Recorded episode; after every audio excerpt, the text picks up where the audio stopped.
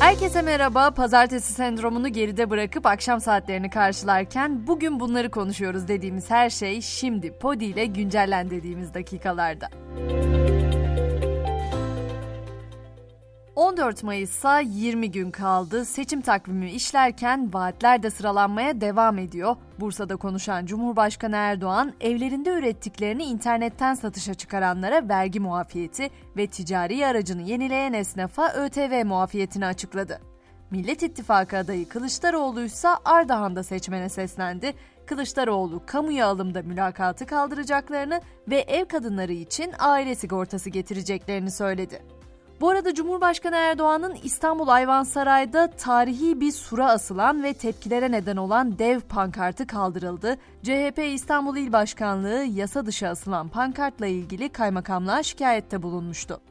Deprem bölgesindense eğitimle ilgili önemli bir haberim var. Milli Eğitim Bakanı Özer deprem bölgesinde öğrencilerin lehine bir yaklaşım izleneceğini söyledi. Bölgedeki öğrencilerin ikinci dönem notları düşükse birinci dönem notları geçerli olacak. Ayrıca depremin etkilediği illerde yaz aylarında da telafi eğitimi gerçekleştirilecek.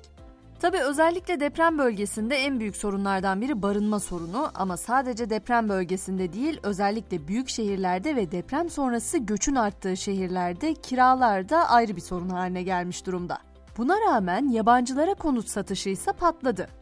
2012'de yabancıların taşınmaz alımının önündeki sınırların kaldırılması ve sonrasında parayla vatandaşlık verilmesi uygulaması bu satışları son derece artırdı. Son 10 yılda yabancıların Türkiye'de satın aldığı konut sayısı 357 bini aştı. Araç sahipleri ya da araç sahibi olmak isteyenleri ilgilendiren de bir iyi bir kötü haberim var. Önce iyi haberle başlayayım istiyorum. Motorine indirim geliyor. Bu gece yarısından itibaren motorinde 47 kuruş indirim yapılacak. Kötü haberse kur zamlarının yolda olması. Gelecek hafta otomobil fiyatlarında ortalama %3 fiyat artışı bekleniyor. Peki Gizem kur ne durumdaki zam geliyor derseniz hemen ona da göz atalım. Dolar 19.41, Euro 21.38 liradan el değiştiriyor. Gram altın 1237, çeyrek altın 2023 liradan satılıyor. Dünyadaki yolculuğumuza da küresel askeri harcamaların tüm zamanların en yüksek seviyesine ulaştığı haberiyle başlayalım. Neden? Çünkü dünyanın neredeyse her yerinde ayrı bir gerginlik var. Dünyada askeri harcamaların geçen yıl 2 trilyon 240 milyar dolarla rekor düzeye yükseldiği açıklandı. En çok harcama yapan 3 ülke ise ABD, Çin ve Rusya oldu. Rusya demişken Kremlin sözcüsü Peskov'un oğlu Nikolay Peskov, Rus paralı asker şirketi Wagner bünyesinde yaklaşık 6 ay Ukrayna'da savaştığını açıkladı. Peskov, bu benim görevimdir dedi.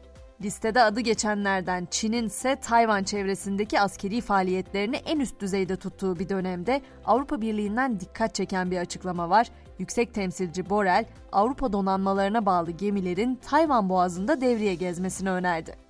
Bugün sosyal medyada da çokça konuşulan ve çok dikkat çekici bir haber vardı. Kenya'dan geldi bu haber. Açlıktan ölmeleri halinde cennete gidecekleri vaat edilen bir Hristiyan tarikatının müridi olduğu düşünülen 47 kişinin cansız bedeni bulundu.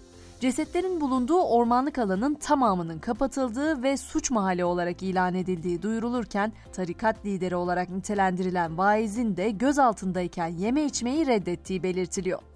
Dünyanın bir tarafında bunlar olup biterken bir tarafında da teknoloji aldı başını gidiyor. Bu aralar teknoloji dünyasının biliyorsunuz en çok konuştuğu gündem konusu yapay zeka. Şimdi de yazılanları video haline getiren yapay zeka sistemi gündemde.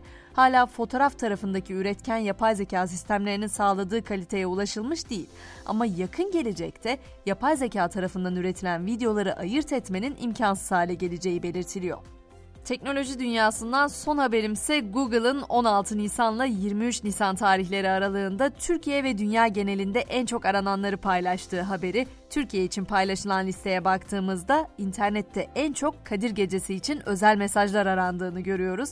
Global rapora göre ise kriket karşılaşmalarının yakından takip edildiğini söylemek mümkün. Zira dünya genelinde en çok aratılan konu Chennai Super Kings ile Royal Challengers Bangalore arasında geçen kriket maçı oldu.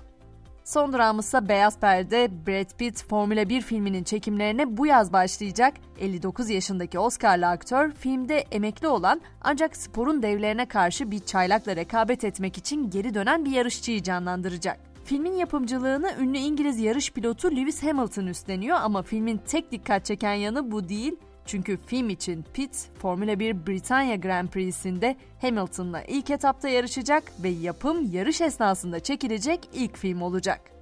Artık spor diyelim Süper Lig'in 31. haftası bugün 3 karşılaşmayla tamamlanıyor. Öne çıkan mücadelede Fenerbahçe İstanbul Spor'la karşılaşacak. Maç saat 20'de başlayacak. Beşiktaş Galatasaray derbisinin ise bilet fiyatları belli oldu. 450 ila 7500 lira arasında değişen karşılaşmanın biletleri 26 Nisan çarşamba günü satışa çıkacak. Öte yandan İstanbul İl Güvenlik Kurulu kararınca 30 Nisan'daki derbiye Galatasaraylı taraftarlar alınmayacak. Ve güncelleni tamamlarken bu akşamki mottomuzu zekanın ölçüsü gerektiğinde düşüncelerini değiştirebilmekte yatar diyen Einstein'dan bırakıyorum. Yeniliğe ve gelişime ne kadar açık olduğumuzu ara ara sorgulamakta fayda var diye düşünüyorum. Ben de mesela başta değil sonda bu kez adımı söyleyeyim dedim bir değişiklik yapayım. Ben Gizem. Yarın sabah tekrar görüşmek umuduyla şimdilik hoşçakalın diyorum.